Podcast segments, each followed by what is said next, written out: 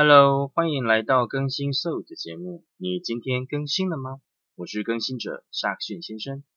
这不是心灵鸡汤类型的讨拍节目，这里想谈论有关价值观、态度以及一切人格特质的茶余饭后节目。不管现在的你处在哪个位置，还是自己更新一下吧。来来来，一来一来，拢来哈！哈哈哈哈。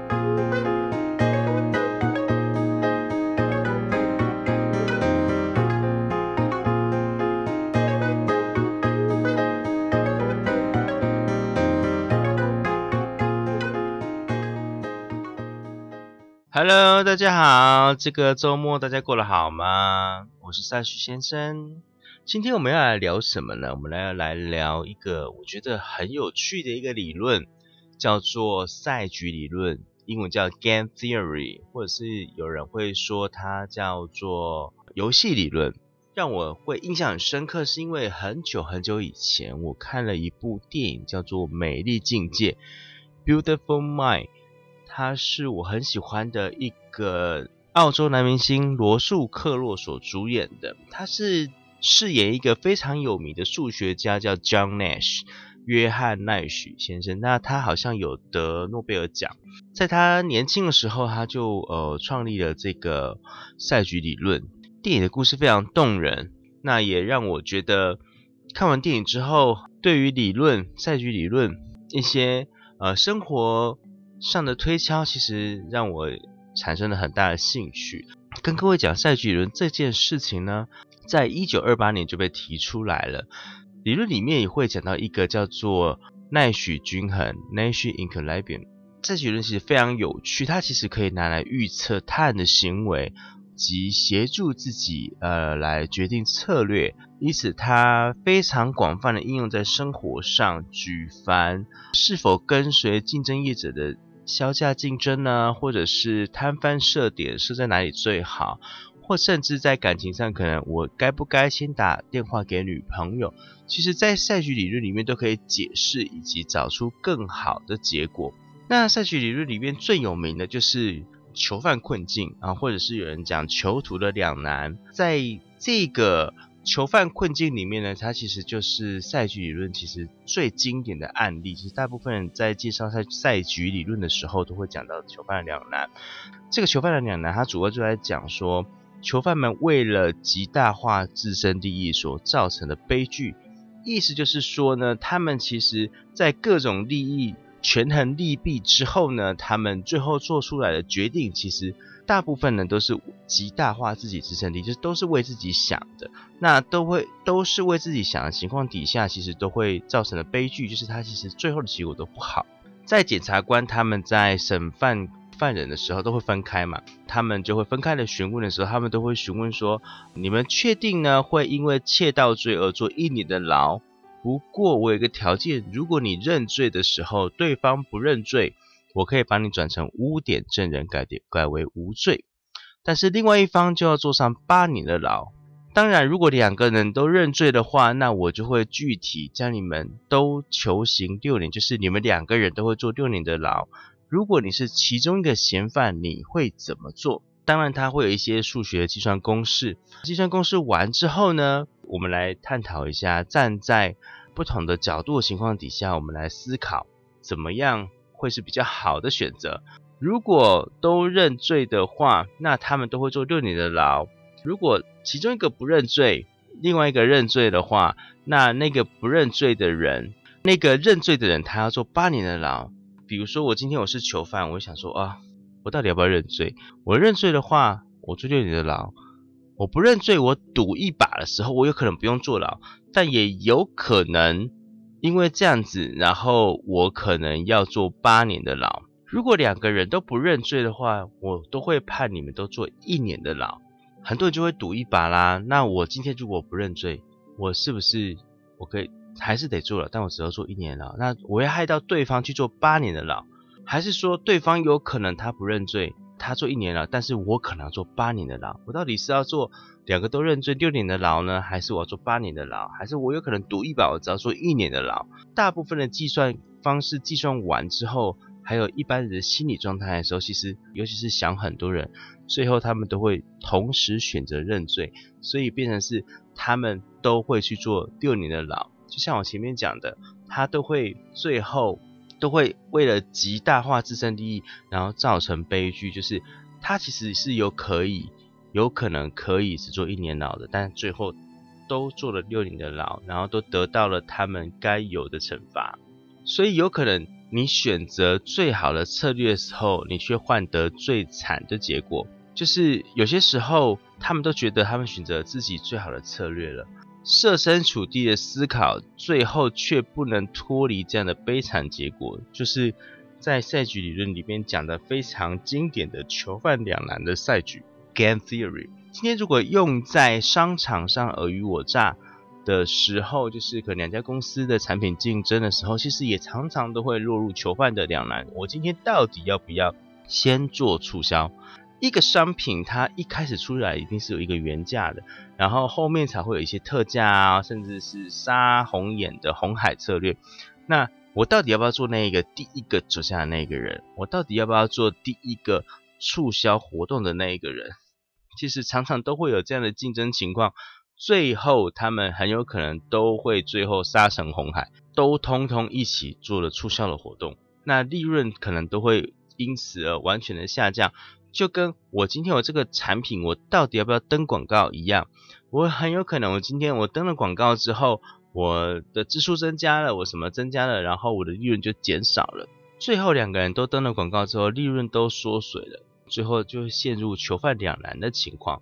对，就跟两个囚犯，他们都一样的去承认，嗯，他们犯了罪行，就都待了六年的牢。就像我今天我两家公司，我最后都登了广告，我最后都做了促销，结果最后的利润都一起缩水了。就最后我认为最好的策略的做法，最后却得到最少的利润。那爱情里面其实好像也是这样。今天比如说谈恋爱的情侣，也会有面临较劲的时候，就是。我今天我到底要顺我女朋友的意思呢，还是我不顺我女朋友的意思呢？然后我预测她想做的事情，让她龙心大悦，让她凤凤心大悦呢？还是说我不做这样的事情，然后我其实也不会怎么样？那我们来看一下有关于爱情的赛局理论吧。有分成两种，一种是呃，我都做同样的选择，呃，趋同选择的赛局，比如说。A 跟 B 是热恋中的情侣，很多事情他们都会一起做。如果没有一起的话，双方都会因为孤单而心情低落。就是我没有去陪我女朋友，我女朋友没有陪我，我就会感觉到心情低落。好，我们例子来到有一天的 weekend，就是呃周末，周末大部分人都就是会陪着对方啊，他们商量着要去看棒球比赛，还是要去逛百货公司。如果两个人一起看棒球比赛的话，男生呢就会得到十分的满足感，但是女生呢却毫无兴趣。虽然不想看，但是陪着男生陪着她也开心。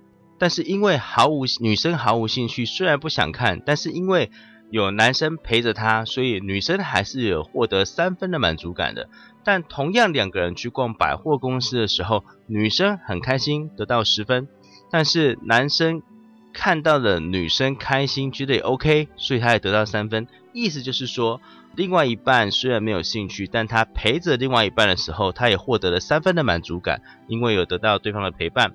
但是如果两个人没有陪伴，分开做自己想做事情的时候，比如说男生去看棒球，女生自己去百货公司，虽然说男生喜欢看棒球，但是因为担心女生，所以他也只得到了两分的满足感，就是我。独自去看棒球，但我只得到两分的满足感。同样的，女生也是因为这样担心男生，所以她去逛百货公司的时候，她也没有得到满足感，她只得到也是一样得到了两分。所以，如果说男生去百货公司，女生去看棒球的话，那情况就更惨了，做了完全没有是兴趣的事情，然后又没有爱人的陪伴，就是另外一半的陪伴，双双得到了。负一的满足感，最后呢，呃，发现到说，哦，两个人如果比起各自去做有兴趣的事情的话，两个人一起做事，心灵的满足更多，就是他有获得更多的满足。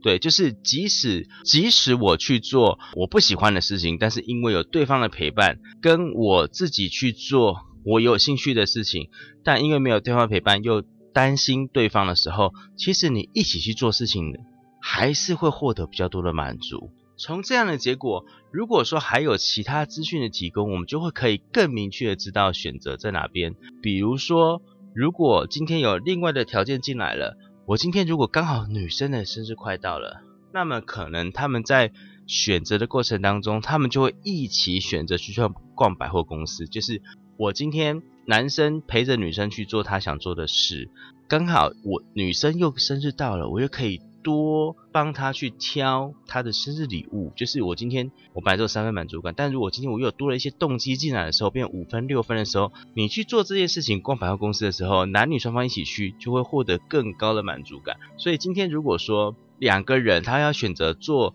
一件事情的时候，跟两个人他各自去做事情的时候，可能比较好的策略就会是呃一起去做，不管是去做男生喜欢的事情，还是女生喜欢的事情。都会有基本的分数。那如果说今天外面再加了一个动机进来的时候，你可能就会更想去做这件事的时候，你的分数更高，那就会是一个更好的明确的选择。他在看电影的时候，在电影情节里面，其实也常常会有这种赛局理论的情况出现，所以。在我们叠对叠过程当中，是男女双方的互相思考、猜测对方的情况底下呢，其实这样的对决场合对决要有着理性的思考，但是又需要包含人性的影响。这些理论的运作跟这些思考逻辑的路径，其实就会很适合你们去做思考。再来，刚刚讲的是趋同选择，就是我们一起去做同样的事情。那再来，我们再讲区异选择的赛局。就是所谓的弱鸡赛局，就是我选择不一样。上一个前面是讲说他们趋向于做同样的选择，那我们先来聊聊我们趋向于做不同选择的时候会怎么样。这样的类型的赛局很有名，我们会称为弱鸡赛局，或是胆小鬼懦夫赛局。我们来举个经典的例子：男人帮派间的决斗，就是男人跟男人之间对决。那今天 A 跟 B 属于两个帮派，彼此互看不顺眼。有一天，他们开车相约决斗，就像玩命关头一样。他们两个人在一条街上开车往前，互相要去撞对方的时候，先转弯的那个人就是懦夫。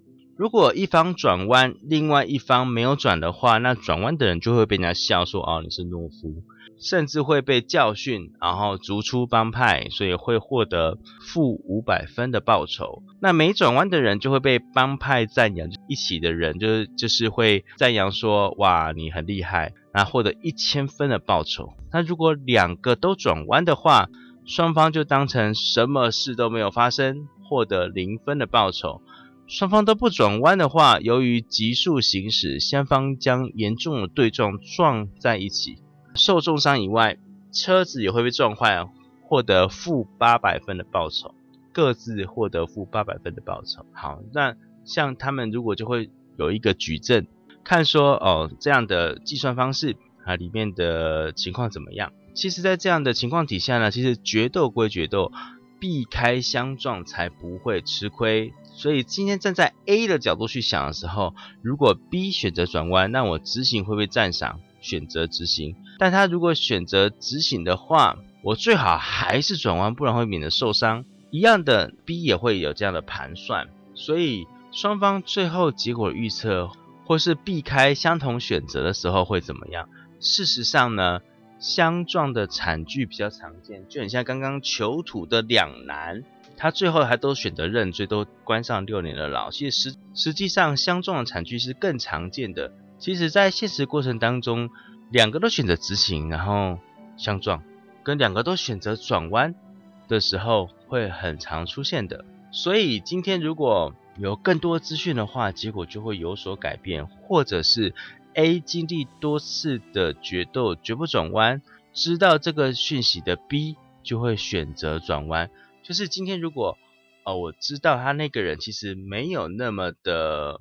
Top 没有那么的硬汉的时候，它其实有可能会转弯的时候，那我就会选择执行。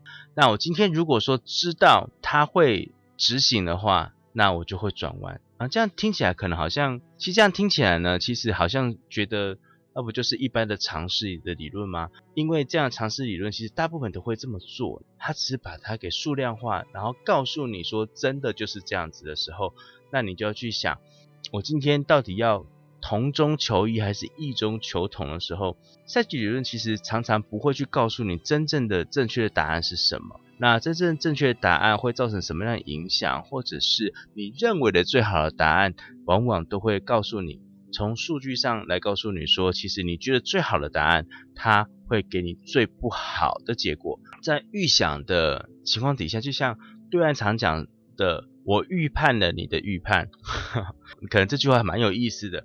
那今天他们到底最后会不会相撞呢？很多人他们最后会相撞。他们最后一起转弯，这个情况可能会更常出现。其实人生跟赛局一样，赛局就是人生，在每一场赛局，就是在你选择的过程当中，都能够简单的诠释生活遭遇的情况。这个就是赛局理论它很迷人跟很厉害的地方。你一定有一样想法啦，然后囚犯两难的困境，它也没有更好的解决方法吗？如果说那两个。窃盗囚犯，如果是合作关系呢？那么赛局的结果会不会又有所改变呢？或者是他们如果得到不同的资讯或者新的资讯的时候，又会有什么样的改变呢？这都是有可能的，因为其实在决策过程当中，本来就是一个动态均衡的概念，就像它的均衡就是人家讲的奈许均衡，它就是一消一涨的情况底下，那。到底怎么样决定是最好的？其实本来就没有一个正确的答案，你只能收集更多的资讯、更多的客观条件，然后帮助你思考、帮助你决策。如果你要预判对方的预判，然后可能对方又会有预判你的预判中的另外的预判，这样子的一些循环过程当中，你就会去慢慢的思考哦。如果你真的很了解这个人，真的很了解这间公司的竞争情况的时候，你可能。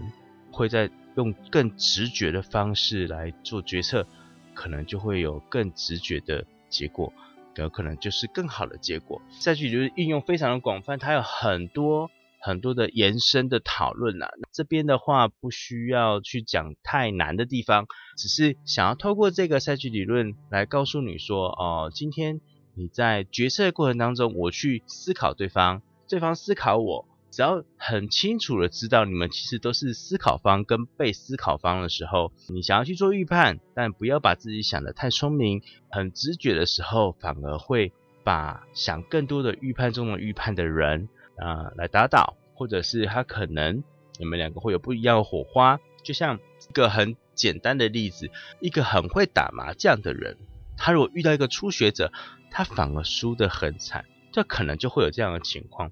因为他无法预判那一个人他到底会打什么牌，所以他更不可能去做出预判中的预判这件事情。你本身就是一个直觉的人，就像一个新手，像像一个新手一样，根本就无法被预判的时候，哎，那就会是一个更有趣的情况。在这个过程当中，你就会经验告诉你，累积起来之后，你就会知道你该怎么做。好，以上是我今天想分享的有关于赛局理论的事项。John Nash，其实你们在上上网 Google，其实都可以查得到很很多有关于他的事迹。今天我只是当一个引路引门人啊，引水人，告诉你其实有这个很有趣的赛局理论，John Nash。然后有一个电影叫做《美丽境界》（Beautiful Mind），里面奈许均衡，然后以及 John Nash 这个人的生平跟他的事迹。是一个很好的了解的过程，它一定会帮助你生活当中有一些精彩的地方、跟碰撞的地方以及火花的地方，有这些概念可以帮助你做思考。如果说能够帮助你思考的话，那我相信可以帮助你很多。那，以上就是我今天想要分享给大家的。我是更新者萨旭先生，你今天更新了吗？